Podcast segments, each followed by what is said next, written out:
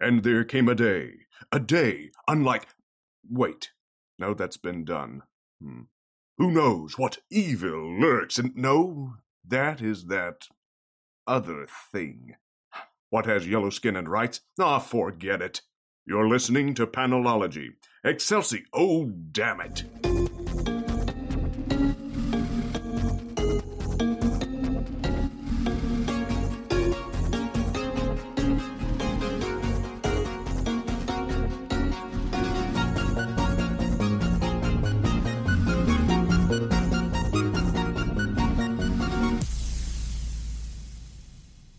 Welcome to episode 272 of Panelology. I'm Alex.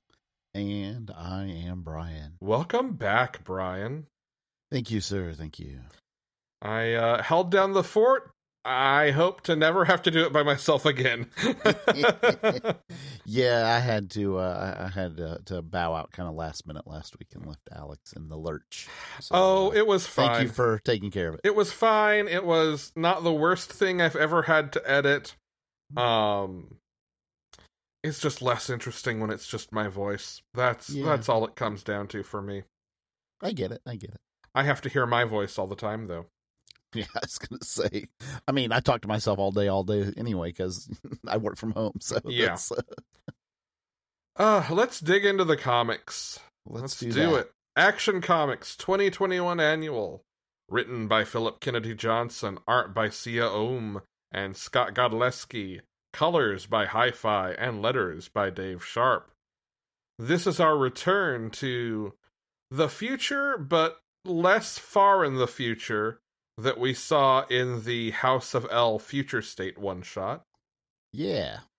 Uh, this is framed by a storyteller on Warworld who seems to have knowledge of this future, telling the story of a wedding and the uh, black sheep of the El family showing up, crashing it, and trapping everyone in the Phantom Zone. Yeah. Wow. Um. Yeah, he he he turned out to be not such a good guy, huh? Yeah.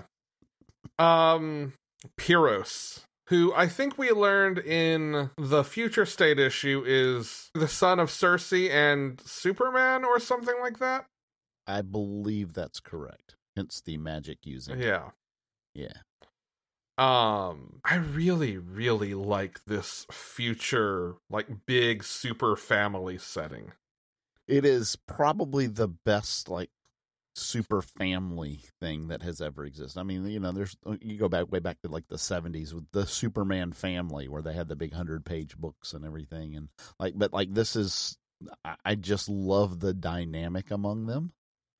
Right? And the people that are included as part of like it's just it's just all good. I Yeah, it. like they all have their specializations, and it has this sort of.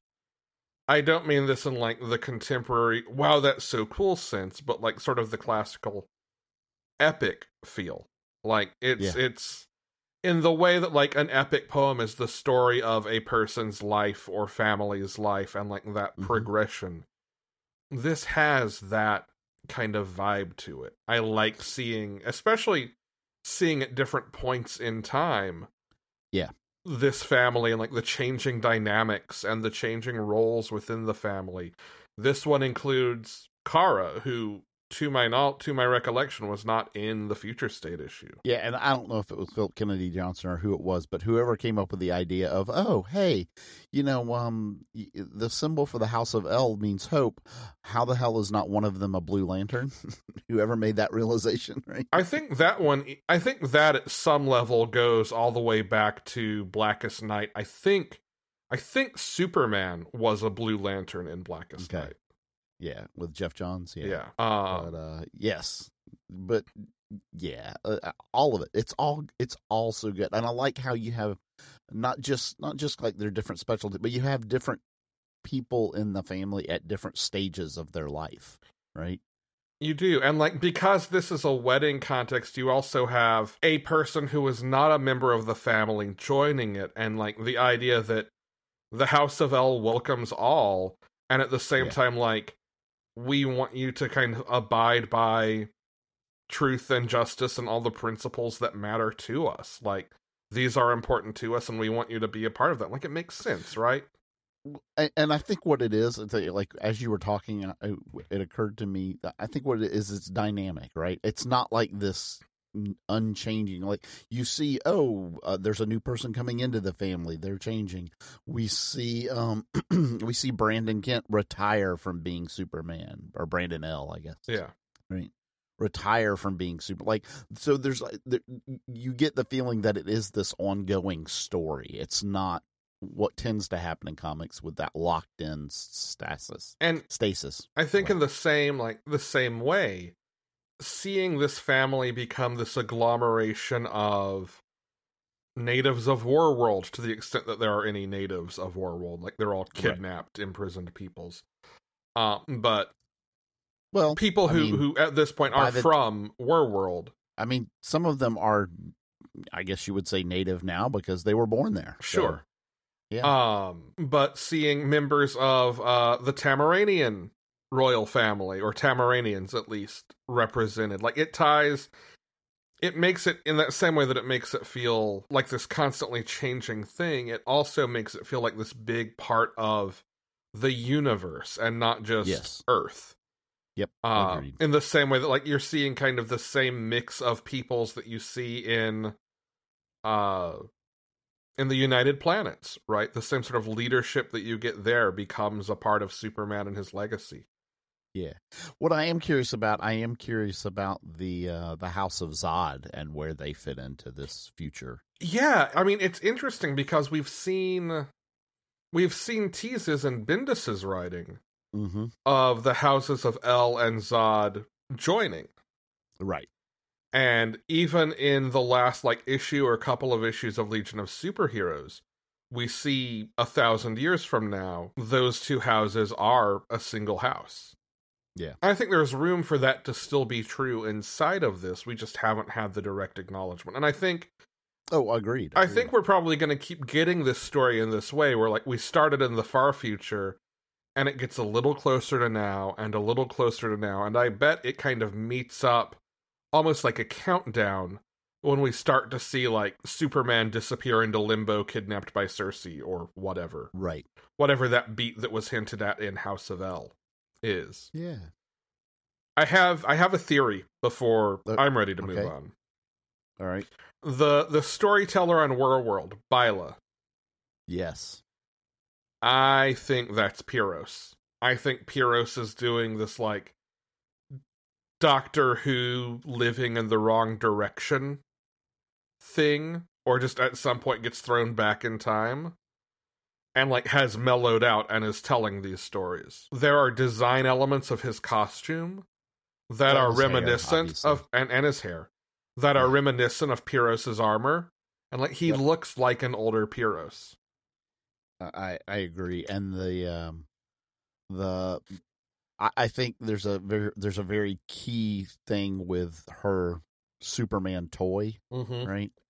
Where Pyros very specifically, as Pyros calls it out, right when he's telling the story, and then there's the obviously the significance of him, you know, giving it back to her. Yeah, like I, it just it seemed like too much attention was called to it to uh, if you if you're thinking in that direction, right? Right. Yeah. Which I think is cool because it's also like a very it's a very Superman sort of of thesis at that point. It's okay, here is kind of the big bad, one of the big bads of sort of our family history. Mm-hmm. And he's already mellowed out and become one of the good guys in the present before we meet him in the future. Yeah. And like that that sort of well yeah, of course there's reason for hope. See how it can work out. Idea mm-hmm. is so Superman. It's also very the Flash this week. it, it is very The Flash this week. We have The Flash 2021 Annual, written by Jeremy Adams, with art by Fernando Pasarin and Brandon Peterson, colors by Hi-Fi and Michael Atiyeh, and letters by Steve Wands. I have never, never, ever been happier for a retcon. Okay, so I was going to ask you because essentially, uh, uh, hands down, and I don't know if in some aspect this was intended from the beginning, or if I don't think so. You you think it was just a complete retcon of? I think this was a complete retcon, and here's why I say that. I Okay. think if this were intended from the beginning, we never would have had Flash Forward. Okay, maybe so. Yeah. I think Flash Forward maybe was planned, maybe. But I think if this were part of the plan, we would not have had kind of that sidetrack of Wally getting the Mobius chair and the powers of Dr. Manhattan and all of those things we've seen him go through. hmm I think that this was someone stepping back and saying, okay, we have talked about like how can we bring him back to being a hero, but we haven't addressed at all like would he even want to be? Right. And I think that's just a very different editorial style since we are under a different editorial regime than when all of Heroes in Crisis and everything else I just named happened hmm that I think it's probably just a difference in approach to storytelling and prioritizing the beats and saying, okay, no, let's let's take a step back and not make this about cosmic perception and traveling the multiverse. Let's make this about that moment and find a way to let Wally forgive himself.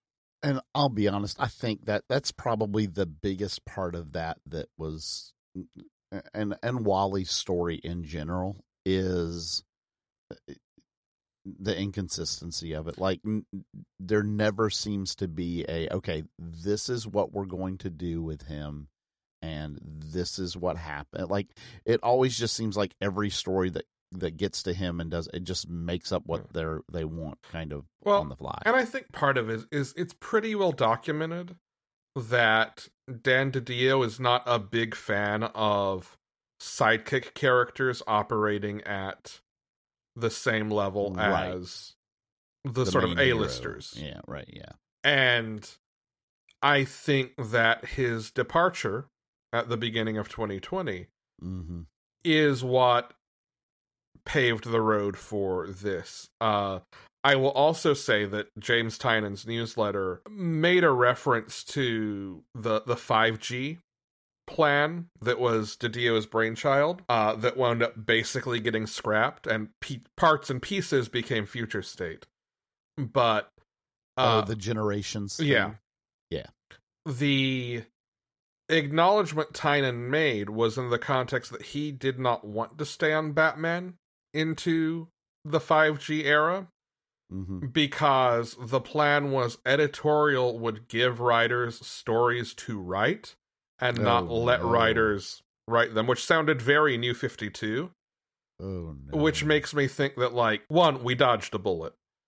Uh i i don't think there's any other way to look at that. I think we really dodged a bullet but two i think the idea that a story like this flash annual and this whole first flash arc could have happened a year ago is probably highly unlikely Yeah, yeah, yeah. If you if you get into that literally editorial giving you the stories to write, right? That's a real different thing than what we get with like let's say Krakoa right now, right? right Where all the writers are talking together and say, okay, yeah, like this is the direction we want to move all of this in. So is that you know, and get everybody on board with that. Can you write stories that that lead in this, you know, that lead to this, Yeah. and they all agree, you know, right? Because they're all part of it. and the reason i It's a real different thing. The reason I invoke the new 52 as well, just to give that a Yeah, little context. And remember, I like a lot of the new 52 stuff. It's what There got me good into stories in there. comics. Yeah. But Gail Simone uh, basically started a Twitter Q&A a couple of weeks ago where she said, okay, ask me whatever you want about New 52 and I will give you my honest answers. And that idea of like editorial handing down ideas kind of sounds a lot like what she describes in ways. One of the big things she talks about in her answers is writers really weren't allowed to talk to each other and plan story ideas together. And that really the first and for a while only place that was happening was in and around Batman because basically Scott Snyder ignored that rule and reached out to everyone. Oh my god! I wonder why that was one of the good books. Hmm. Yeah. Yeah. Uh which also makes like I imagine the way it floats around the internet uh is probably exaggerated, but does make me believe there's probably some truth to the rumors that Scott Snyder pushed back against 5G hard. Yeah, yeah. All right, but regardless, Yeah. so let's get to let's get back to the Flash annual. Back to the Flash. Uh, we took a uh, we took a Speed Force side trip. we Don't did. So uh, this is, as I, I kind of alluded to, the capstone to this first arc of Wally's return as the Flash. And if you did not uh, glean this from our talking around it, this sees Wally return to the moment of what up until this issue we had been led to believe was him killing a bunch of superheroes at Right, Sanctuary during Heroes in Yeah. Crisis. Heroes in Crisis. Right. And this offers, I think, a, a really elegant, to the extent that any retcon this big is ever going to be elegant, but I think a, Ag- agreed. a really elegant way to let him off the hook for that in a way that he needed to be let off the hook for that. Yeah, because essentially what it says is yes, you were you were the conduit, right? You were the cause in that you were there and it happened through you. But like it wasn't it, it wasn't your agency. It wasn't a choice that you made. It was something that happened. Right. Yeah. And it's partly the Speed Force trying to protect itself, and it's partly the result of trying to expel the threat that has lodged itself in the Speed Force that this whole arc has been about. Yes. And like seeing this become the the sort of last beat of that idea of like there is something in the Speed Force causing problems and it's going through like every speedster it possibly can try to go through to expel that. Mhm. Like it makes sense why okay, finally it would land on Wally, especially when Wally's like the one who the Speed Force picks to pull into it to fight it. Right. Um Yeah, Wally has always had kind of the strongest natural connection to the Speed Force. and I also think it's really smart to make Roy an active part of this story. I I was going to make that same comment. I'm so happy that they gave him um you know some autonomy in this and and agency in making choices that were part of this. I mean, and I mean what he said. What he says is ultimately right. Like if the roles were reversed, Wally would do the same thing Roy does in this, and not want Roy to live with guilt about it. Right. I mean, essentially, Roy gets to choose to sacrifice himself here, Mhm. which. If you're reading Infinite Frontier, you know it works out Well, I mean to some degree. It it it, should we'll, we'll, it'll it, jury's still out on that one. We'll see. It'll work out in the long run. I mean, that's comics, though, right? It'll work Yeah, out in the long yeah, run. yeah, Unless Peter Parker loves you, it will work out in the long run. Which is why the DC heroes are always so much safer. yeah. Uh, unless your name is Ben or Gwen, you're okay. Oh wow. Ouch. Uh, I also think, even just aside from the retcon, this issue lands really well. I think even if you haven't, if you haven't read Heroes in Crisis, I think you get the gist of what you need to know about the moment he returns to here. But I think overall, by itself, this works, right? Like it's a good, it's a good turning of the page for Wally. It makes it make complete sense why he would decide, no, I am going to stay in the suit and remain the Flash. Mm-hmm. I don't think you need Heroes in Crisis for this to work. I think if you've been thi- waiting I- to undo that, this finally is the last nail in that coffin. Uh, I I think uh, I- I think it was something that had to get resolved though before he could move forward. Absolutely. And in that sense, it, I, I think it was. I think you did have to have it yeah. because it existed. You had to have, you had to have it to to to move on. Yeah. Uh, and you know, I mean, you know how happy I am that in the last page we see, uh, we get a little hint of you know what's coming next with Heat Wave and uh, Yeah. and, and Gold Beetle. Yes. I love it. Infinite Frontier number two. Written by Joshua Williamson, penciled by Paul Pelletier, Jesus Merino, and Hermanico, with inks by Norm Rapmund, Jesus Merino, and Hermanico. Colors by Romulo Fajardo Jr., and letters by Tom Napolitano. Some things happen in this book, huh? Um, you know, I, I guess a couple of things. Um, yeah, this is um like from a from the uh, you know comics for Marvel and DC especially, right? You you have the you have the whatever the ongoing story arc for characters are. You kind of have the smaller pieces, and then you have the large scale stuff. Yeah. This is the large scale stuff. And you know, one thing I really like about this is it all feels like it is happening in parallel to the rest of the Infinite Frontier books, like just the main line. Yes. It's not pulling anything in, it's not tying in, it's not beating any one particular character up in a way that's immediately going to like change their status quo in their book. right. It feels like it's okay. Here are six issues that are big picture for D- for DC. Mhm. This will change all the context for everything a little bit in ways that will flow back into those books. But you can read this regardless of what else you're reading. And if you read this, whatever else you're reading may adjust, but there's not going to be the like, you have to have read Infinite Frontier to get it stuff that you get with big events a lot of the time. At least that's a third of the or yeah a third of the way in kind of the vibe it gives me like i don't think i don't think suddenly you're gonna be reading batman and wondering why thomas wayne is hanging out in bruce's apartment Yeah, correct. Exactly. Yeah. You're yeah, you're uh, Justice League is not suddenly going to pivot and all be dealing with this. Right. Correct. um that's not to say that there aren't way there aren't elements that won't eventually show up in those books but most of the big Oh, yeah. players in this issue aren't in anything else I mean, yeah, they they, they kind of blow things up here. there's Superman. Superman shows up here. And other than that, I don't think anyone in this book is actively in any other book. No, and he really just shows up as a uh you know, there's a, there's a, another character that is central to this book hmm that he is just responding to. Yeah. And that's essentially yeah. And it makes sense because it's a character who showed up in the tail end of the Bendis Superman action run. Correct. Uh, I do appreciate Chase addressing him as Super Clark. That was really funny. that was pretty good. You know, now that everybody knows. Yeah. Yes. Oh, and Batman's on literally half a page. I had forgotten Batman was even in there. Correct. I think is is yeah. Yep, that's correct. Yeah. He's in there long enough for Chase to wonder, where's Wonder Woman? Exactly. Yeah, I think the only other character you could say that has been appearing anywhere else recently would be uh Mr. Terrific. Yeah. And Yeah, even then, like, you really kind of wonder how much Strange Adventures is in continuity.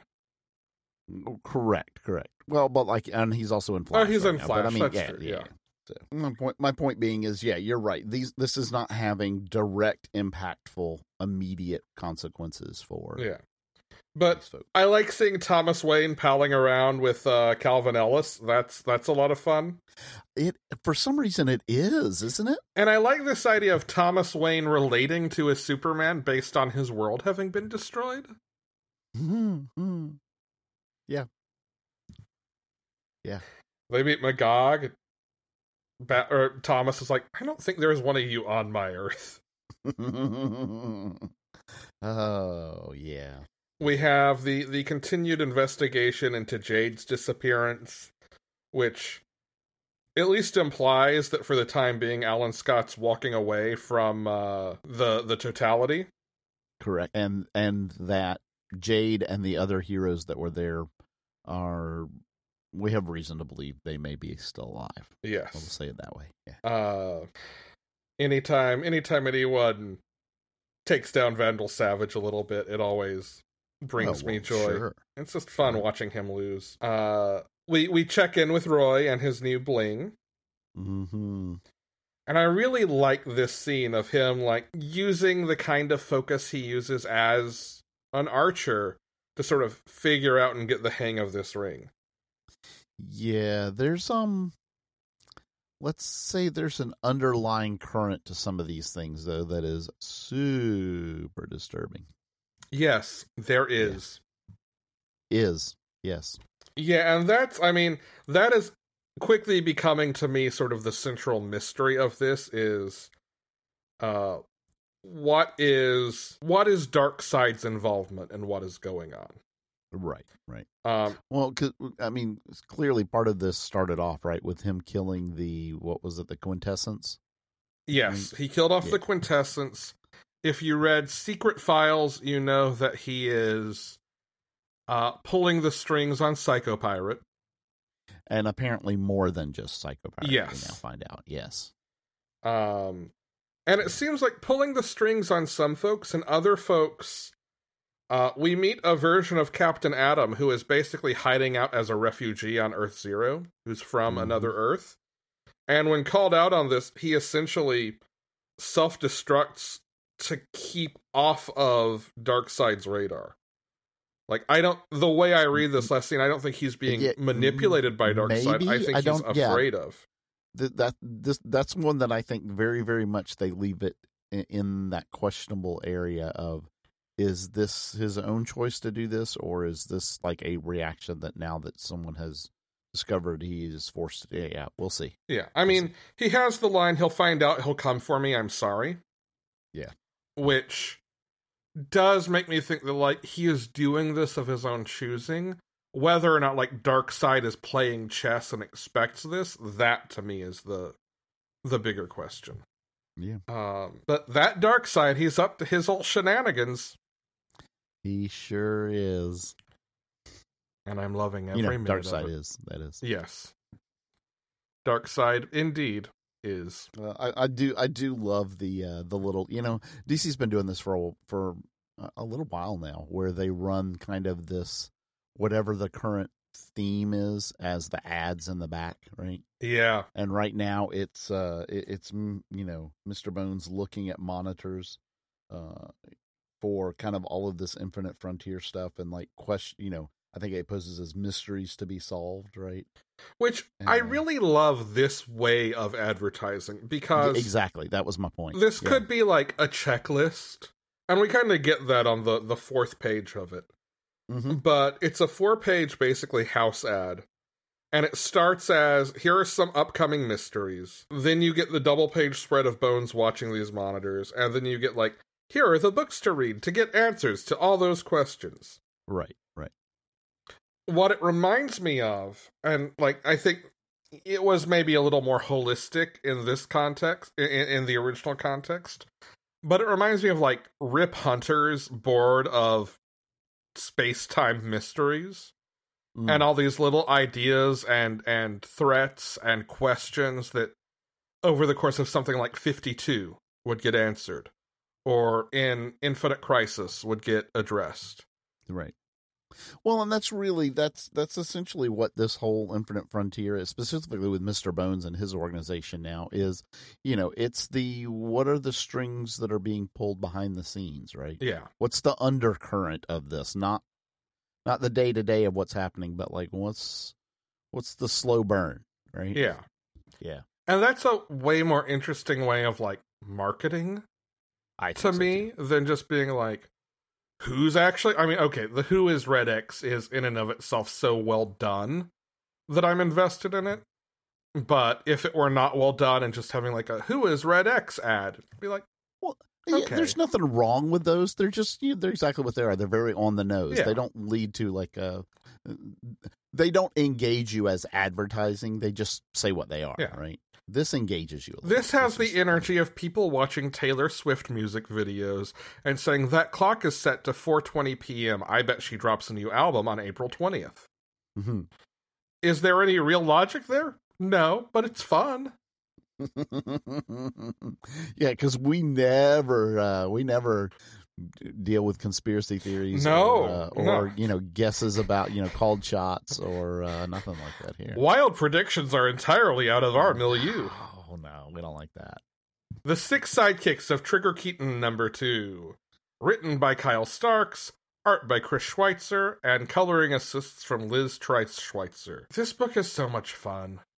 I, I don't know if I have more fun reading this book or reading the uh the what is essentially the Reddit thread at the back. I mean, here's the thing: we were oh setting we Oh were setting out the list of books to talk about this week, and I'll be honest, yeah. I don't know that I actually have a whole lot to say about this issue beyond it's so much fun.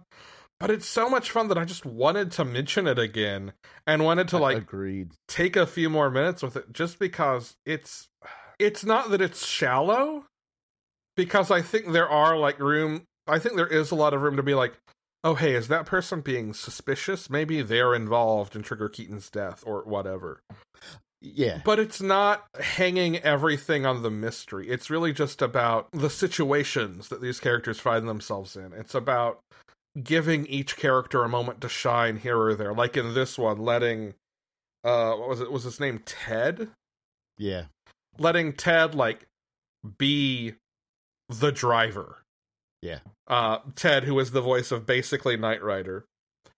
Uh but as a kid instead of as an older man and like letting him just show off his driving skills and surprise everybody and get those reactions and get the cool like a surprisingly good vehicle chase sequence in comic form like yeah yeah the the the the overall story kind of happens in the background or in spite of the fact that we just get these fun scenes right yeah moments yeah and I think there's a plan there. I think we're Oh, sure, definitely sure. building toward things. That's not to say that it's just, you know, a loose excuse to do fun things, but it leads with the fun stuff, and that's what I like so much about it.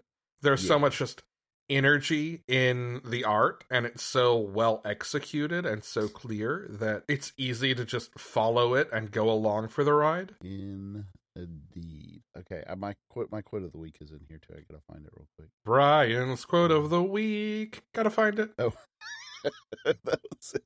So it's a Reddit thread. So like every single one of these basically almost all devolve into insults to each other, right? and the one is the one is, um, you know, somebody asked like this super technical question about like these car tires or whatever on this show, which is you know like the Knight Rider show essentially. Uh, and, and the response is, "It's not real. It's a TV show. You're not real. I am real. Ask your mom." she said you were real, but not real good. I was Oh. like, damn. Uh, it's like I'm not totally sure that Tim and Meg have not had that conversation in our minds at York Discord group chat. oh my word, I love it. I love it. Uh, Yeah, like I said, I mean that's the that's what this is, right? It's just big dumb fun. Yeah. I love it. It's great. I want to talk a little bit about Thor, number 15. Alrighty. Uh, this is written by Donny Cates. Pencils are by Michelle Bandini, with inks by Michelle Bandini and Elisabetta D'Amico. Colors are by Matt Wilson, and letters are by Joe Sabino. We've had a little bit of a break from Thor, uh, with Heroes Reborn and all of that. This is our first issue since the end of the Donald Blake arc. And it seems like we're really finally getting into what might be going on with Thor and his hammer. If if you remember one of the sort of long burning threads of this this story Donny Cates is telling is the hammer is not only like getting heavier for Thor, but other people have been able to pick it up throughout this run. And at one point, like he drops it down in, in Broxton, and like people line up and just pick it up, no problem. It doesn't seem to be based on anything. And this arc is, I think, getting into that, or at least why Thor thinks that's going on. Mm-hmm.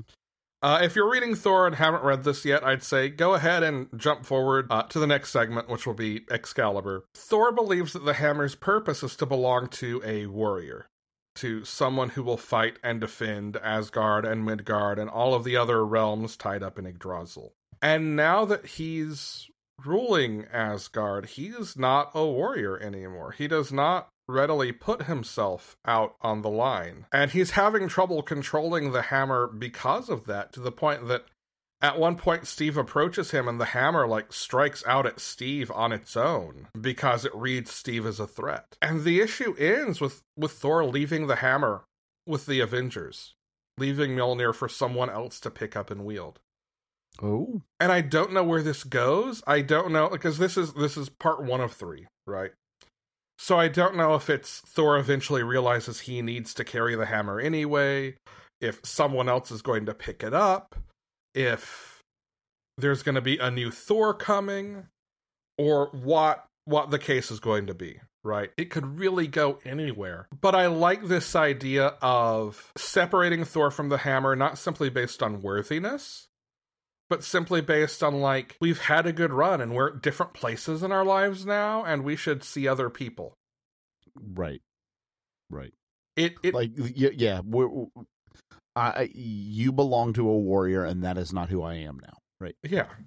And it's That makes sense.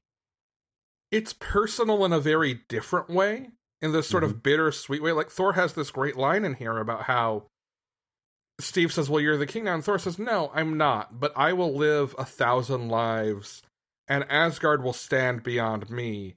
And I, I will get there. I will become a king, but I'm not this anymore. And it's so much about like Thor looking for his place and not knowing who he is against that backdrop. I just I think it's really well executed, and it's a very different take on Thor than at least I've ever seen.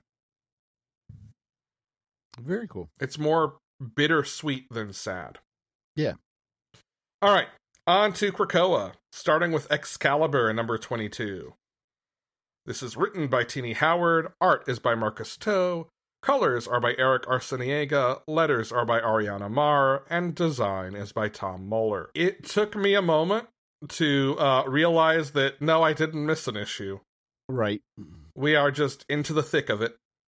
We are. Uh yeah, so love still love Sheriff Whitechapel. Yes, Sheriff Oh Whitechapel God. is very good. Uh, I'll be honest, I don't trust Beast ever setting foot in Otherworld with any information about magic. Hell no. I like how have they not just like confined Beast to quarters and like yeah, no, you just don't get to leave Krakoa anymore. Go away. I mean, we know that Dark Beast is partly Dark Beast because he gets into magic. And having seen everything he's doing in X Force, like the idea of him having any knowledge of the rules of magic is terrifying. Mm-hmm. Um, and that's yeah. that's the prologue like that's not even the ongoing thing in this issue No. No, after that it's really Elizabeth stepping up as Captain Britain and asserting herself in Otherworld. yes and Yeah. like geopolitical intrigue with merlin Yeah, that's not going to end well. Not for anybody probably maybe maybe for merlin No, I don't I don't think it's even going to end well for Merlin. you're probably right Uh we do get uh we do get Mr. Wisdom back though. we do uh and he finds some new friends some old friends He- Yeah, he makes some old new friends, yes. I love I feel like you don't get to use this as a plot device more than once, but I love that we get it once. The nobody knew these characters were mutants but me. I need them revived. Moma is like you know, I believe Pete Wisdom would withhold that information He, for himself. he absolutely would, yes. and I like again, I think it's a fun moment to play once, even if it is a convenient moment. Like just because it's convenient doesn't mean it's not cool.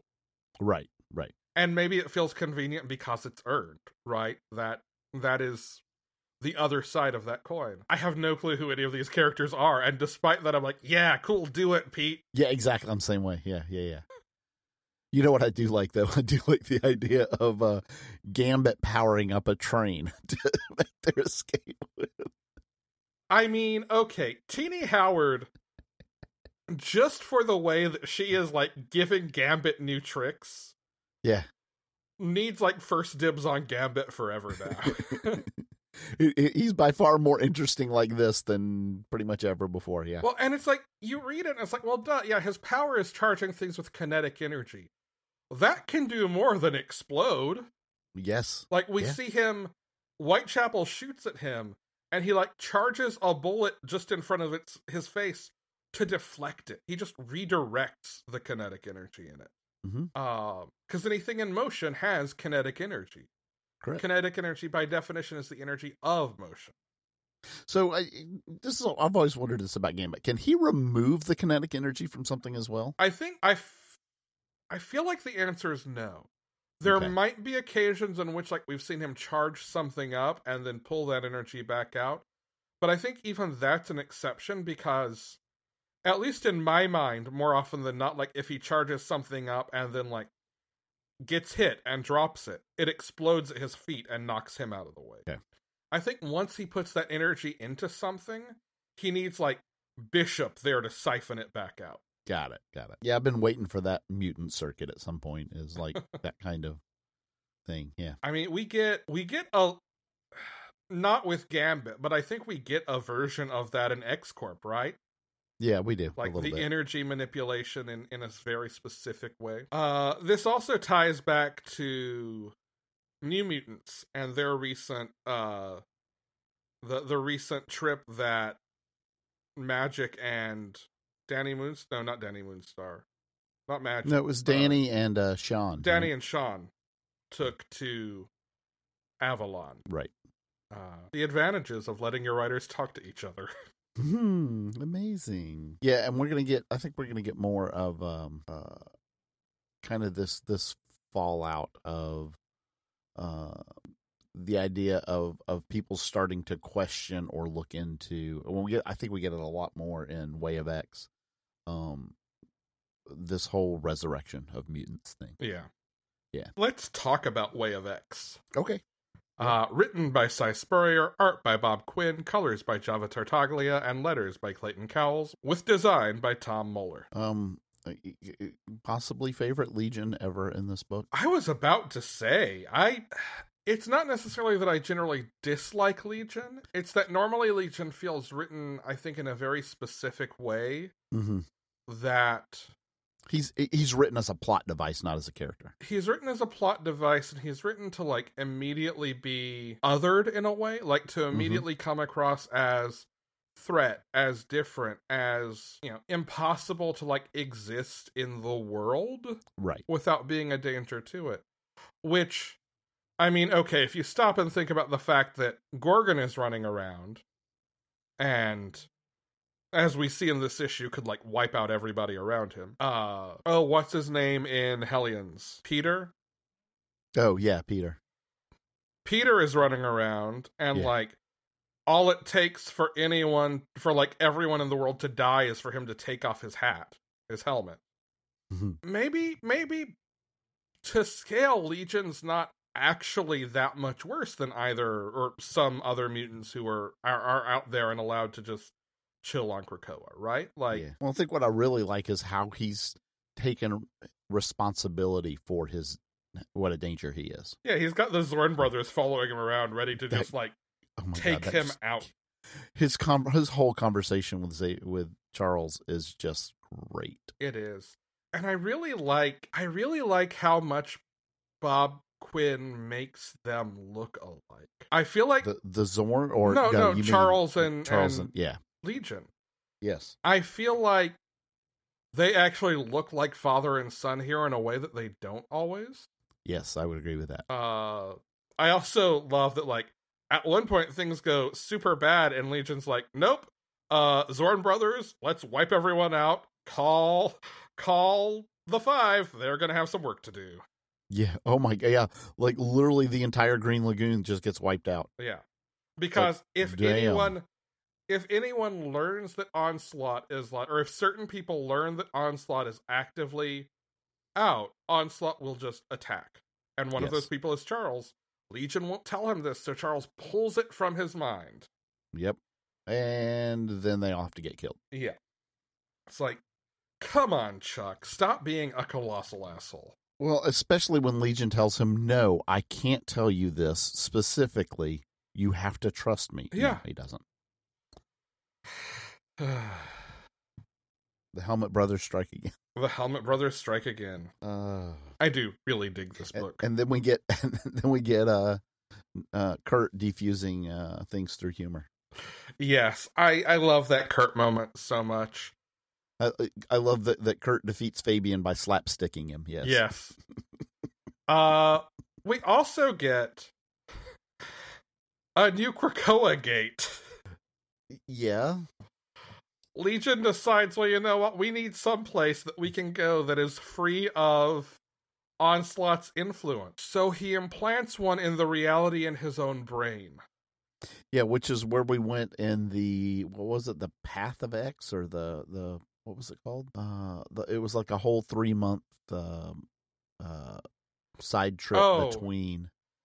Yeah, Um, the one that I skipped. Yes, what was it? The the Path of X or the I know it wasn't Way of X. That's this Yeah. book, but um, I can't remember what it was called now. But yeah, where it was X Man was yeah Yeah. in there. Yeah, Uh, well, I mean, of course, that goes all the way back to Age of Apocalypse, right? sure, sure. Yeah.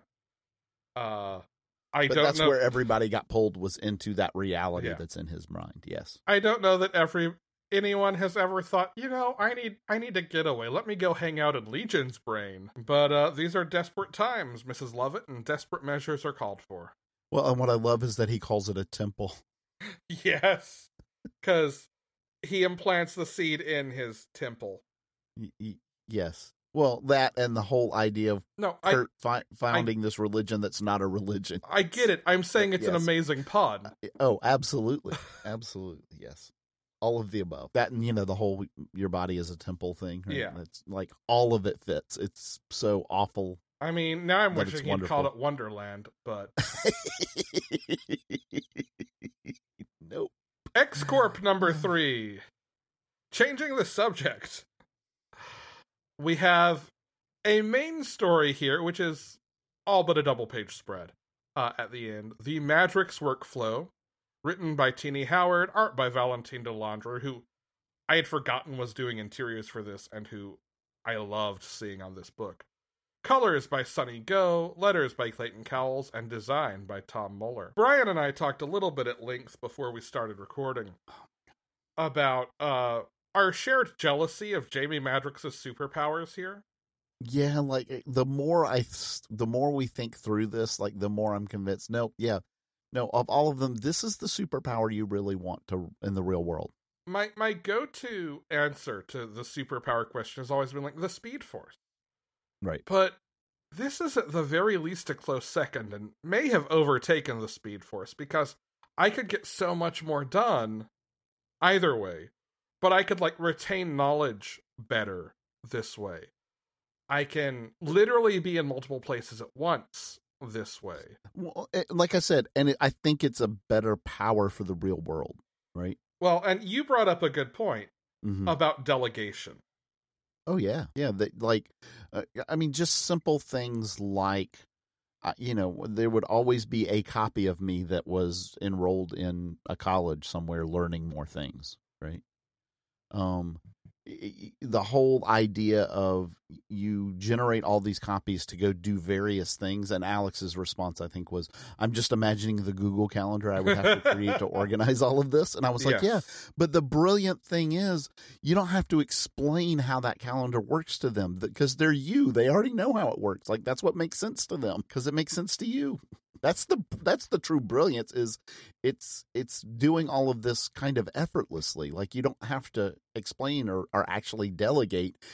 Once they know what what portion of everything that has to get done is theirs, you can just trust them to go do it Yeah.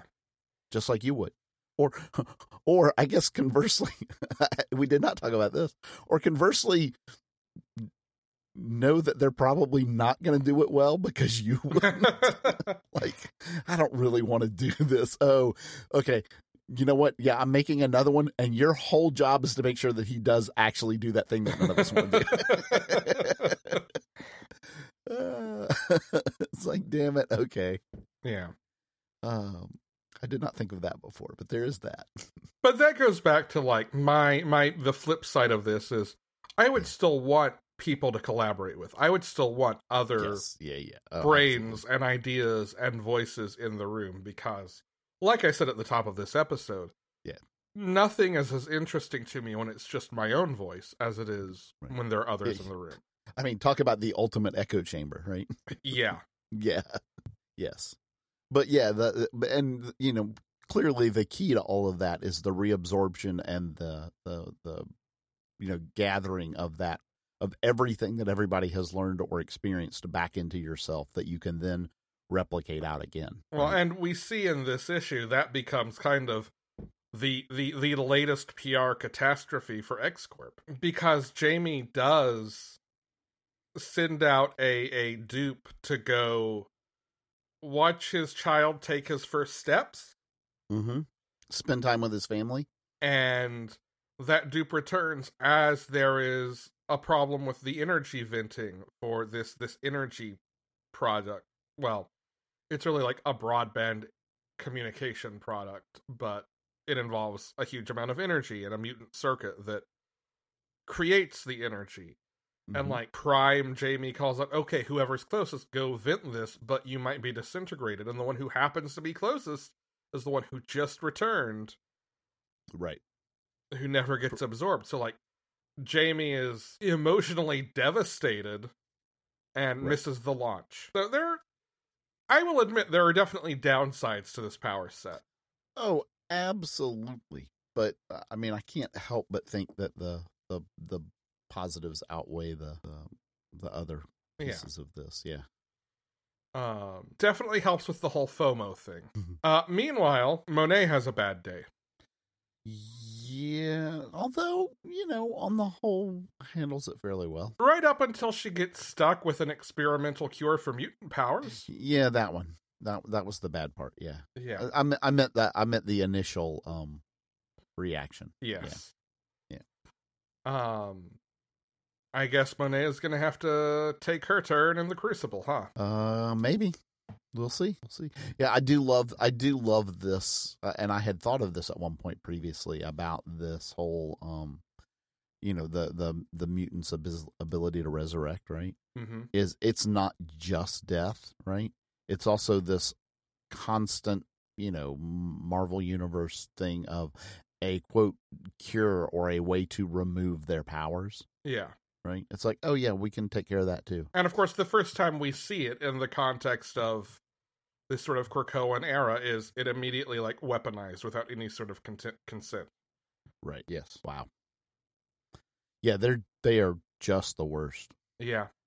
I mean, they also hang out with literal Nazis, so Well, yeah, that is absolutely fair. Yeah, and I I wasn't on last week to talk about it, but X Men number one, um, uh, real super super quick. I Absolutely.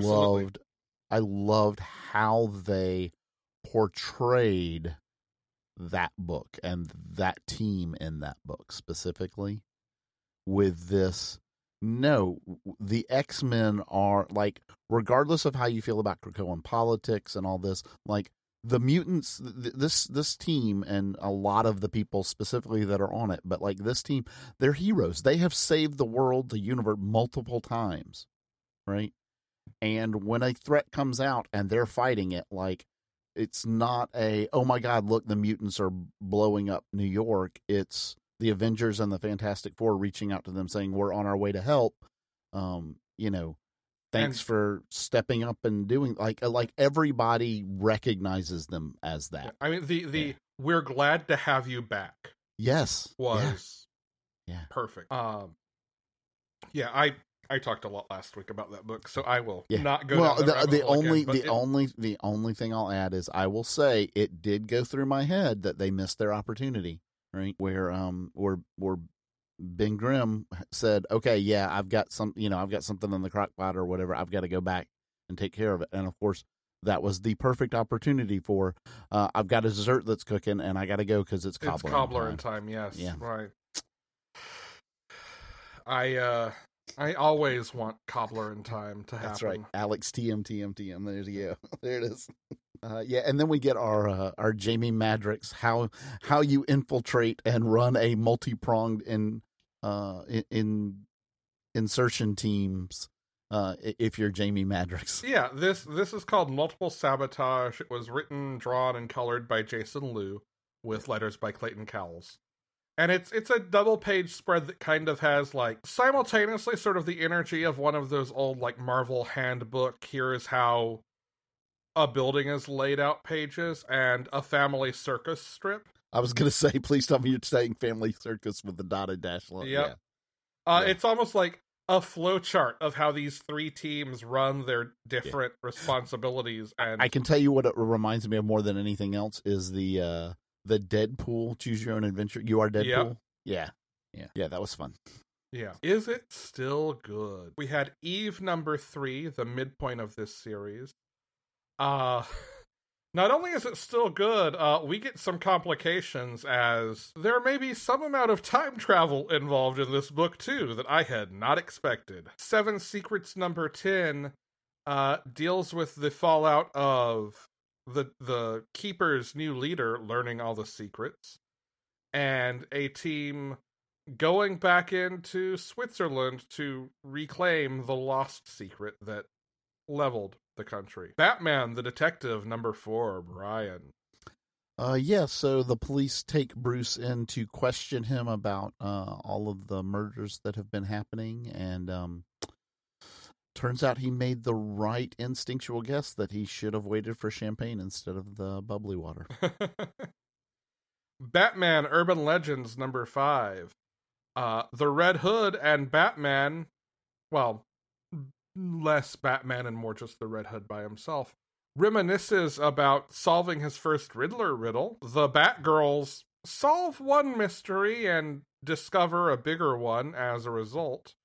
Uh, this also introduces a new character who's super cool and who I can't wait to see more of. Tim Drake uh, infiltrates an organization that uh, believes in pain and chaos, and that goes just great for him. And in Grifter, we learn what both Grifter and Matthew Rosenberg's long cons were, and I will not spoil that here. But it was fucking fantastic. Detective Comics number 1039. We get the finale of The Neighborhood, uh, in which we learn who is behind all of the parasitic eye thingies and all of the random attacks around town, as well as a backup called The Life and Times of Hugh Vile, which gives us that character's history, the, the character behind all these attacks. Future State Gotham, number three, Brian. Yeah, so uh, Peacekeeper Red and um, our new Batman uh, team up in Arkham to try to protect Astrid. Uh, Punchline makes her escape from Arkham, and Harley is going to have no part of that. The Joker, number five, Brian. Uh, this is a uh, this is a, a backstory, like a, a an in the past story of kind of Jim's first reaction to the first time they catch the Joker, and it's it's kind of kind of a cool, fascinating little thing. Yeah. Yeah. Justice League Last Ride, number three, Brian. Uh, where do you keep uh, where do you keep Lobo a prisoner on Apokolips when you want to be off the grid? At Desaad's vacation house, of course. Because he'll have something to detain a prisoner. Yikes. Uh, and uh, looks- sounds like the rest of the universe is um, not happy about that and coming for his head. Rorschach, number 10. All the pieces start to fit together. And now the question becomes was the attempted assassination politically uh, assisted? Wonder Woman, number 775. Brian. Uh, Diana plays the riddle game with death to get all of the Greek gods back, and um, well, except for one. And gee, I can't imagine that ending poorly. No. Yeah. Uh, I wanted to I mean, actually, I guess I guess I would say th- things won't get too chaotic, but you know, other than that, I wanted to actually point something out in this issue, but it Mhm. wasn't. It's not a big enough thing to have kicked it to to talk about at length. Sure. Uh, when Diana and Deadman find themselves in the afterlife and Ratatosk, uh, they meet like the the the groundskeeper who is working on a new grave. Did you did you catch whose the grave that is, Brian? um, I did notice uh, it's it's H R O is the is H the, apostrophe R O specifically.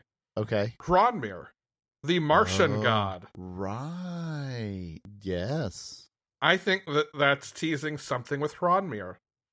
okay all right We also had Haha number six this week, the last chapter of this clown themed miniseries, uh, which brings in the Ice Cream Man creative team to, or art team, to uh, maybe make some connections to that universe. We had the Silver Coin number four, which this time follows the coin to the future and uh, imagines its luck question mark as a virus that can infect computer systems. Carnage, Black, White, and Blood number four uh, gives us a story by Ryan Stegman, Joe Bennett, and Mattia Iacono uh, that sort of picks up in in the future, dealing with the uh, version of Dylan on Earth 616 and that we saw in the Venom Beyond storyline meeting again. Uh, a story called Skin Deep about Cletus Kasady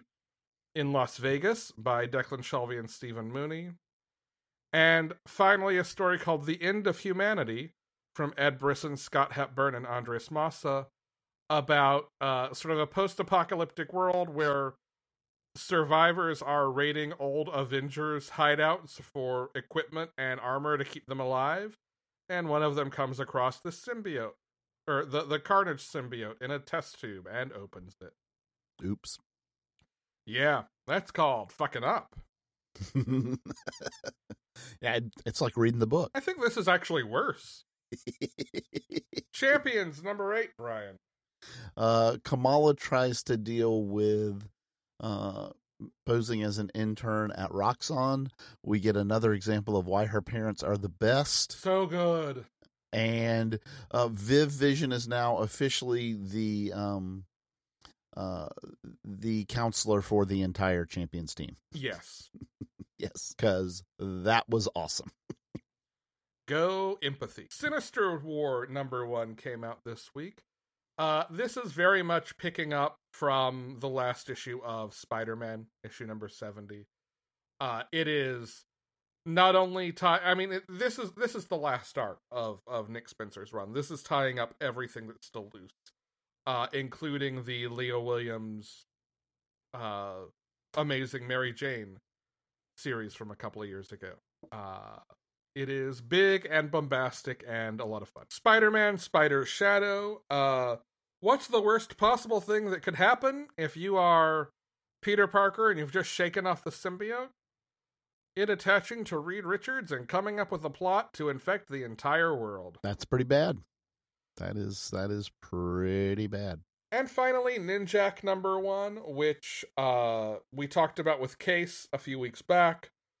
Uh, it came out this week. It is every bit as good now as it was a few weeks ago. Uh, it's an incredible book with amazing art. Uh, Javier Pulido is absolutely killing it. Jeff Parker is a solid writer, uh, always. And uh, yeah, cannot cannot recommend this one enough. Maybe my favorite first issue of a uh, of a Valiant. All right. This week's books we have just a couple. Like seven.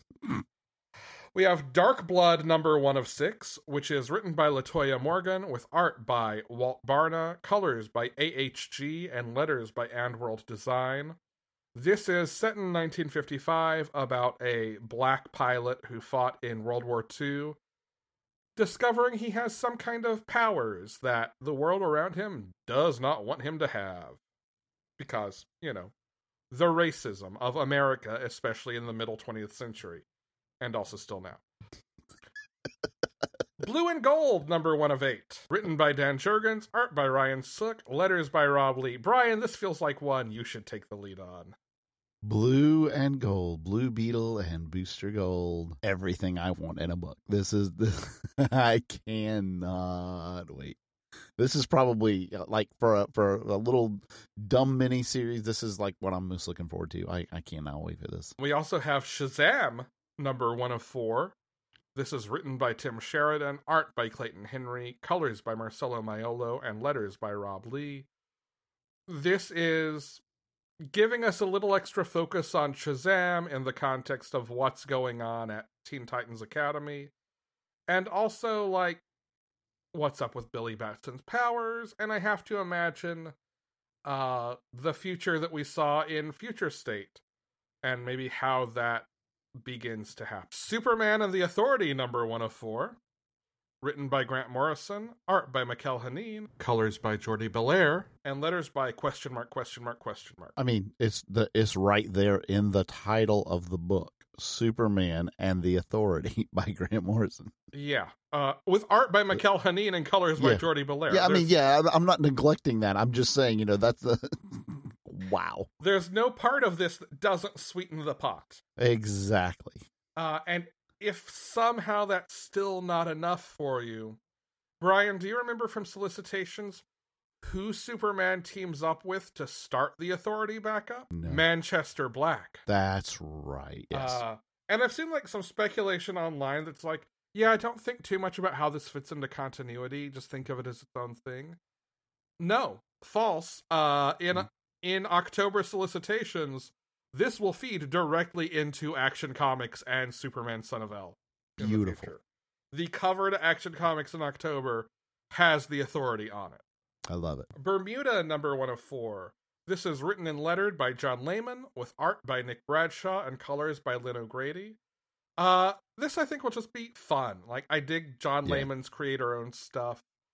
Uh, this is about kind of a young Tarzan-esque girl who lives on this island full of dinosaurs and kind of kind of loves actually the life of of survival and adventure and all that jazz. And then some weird kid washes up on her shores and throws everything upside down. I love it. Uh, we have Mom, Mother of Madness, number one of three. This is written by Emilia Clarke and Marguerite Bennett, with art by Leila Leiz and colors by Triona Farrell. And yes, that uh, Emilia Clarke, It's it, yes, Our Targ- uh, Daenerys, yes, Mother of be, uh, Dragons. Breaker of Chains, etc. That's right. Mother of Dragons, writing Mother of Madness. That's it. Yeah, Uh, yeah, this uh, this is I think a three issue series. This is going to be fun. Um, if I remember right, this is like a mother as assassin, right? Uh, or with superpowers. I think. Superpowers, maybe, maybe right, yeah, doing yeah. assassin stuff. Yeah, right. And Yeah. then finally, I mean, this nothing. We're not excited about this one at all either. There's Moon Knight don't have to number one. Written by Jed MacKay, art by Alessandro Cappuccino, colors by Rachelle Rosenberg, and letters by Cory Petit. Love me some Moon Knight. let's get some Moon Knight going. The preview art for this is gorgeous. And everything I've read of Jed MacKay's lately has really worked for me. I think he's got a great balance between like sense of humor and action superhero type stuff. Yeah. Really, And- really looking forward to it. And I uh, obviously you do you can't overdo it, but I do think a Moon Knight book could use a a modicum of humor in it. Yes. Yes. I think it's very easy to not have that and it be a little overwhelming. Yeah, I mean, I think to me the ones that are always most successful, if they aren't, if even if Moon Knight's not outright funny in them, No, he's no, not he necessarily quipping. I mean, Right. I think there's room for him to quip a little, depending on the personality who's in the driver's seat.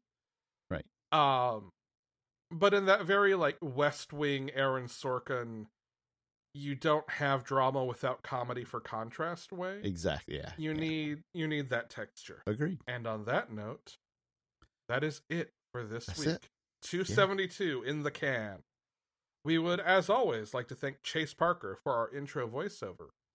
Panelology is a member of the Certain POV network. If you're looking for other cool podcasts about popular culture, go to certainpov.com. Uh, I believe this Friday, I think that's the timing of it, uh, I will be on another episode of JD's show Comics Quest. Uh, I think specifically the, the long haul side of it Mm-hmm. talking about Donny Cates's run on Doctor Strange, including Damnation.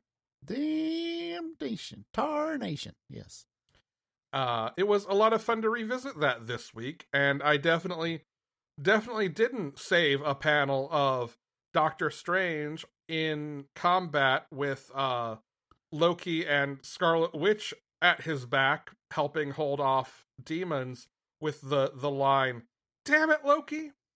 over his head. I, I definitely didn't save that for future. Wasn't use. that that good Chris Bachalo art? Uh, no, this was Rod Reis. Chris Bachalo Rod- okay, was okay, the right, right, right. Jason Aaron run. That's right. That's right. Uh, that's right. Donny Cates's run was Gabriel Walta for the Loki Sorcerer Supreme arc, and then Rod Reis, I believe, drew Damnation. right. Yep. Uh, I think there was another artist in there somewhere because Damnation was a mini series and issues Mhm. of Doctor Strange. Um, it is the run, however, that gave us the double page spread of Spider Man talking to a spider via magic. Uh, anyway, go check that out. Uh, that was a lot of fun. Recorded that last night.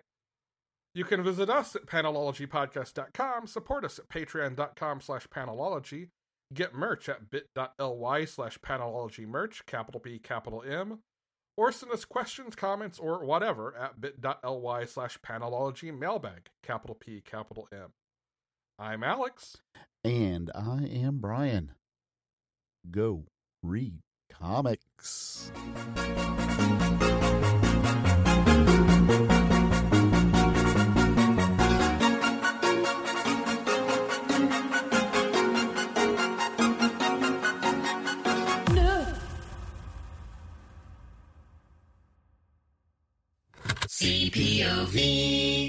CertainPOV.com.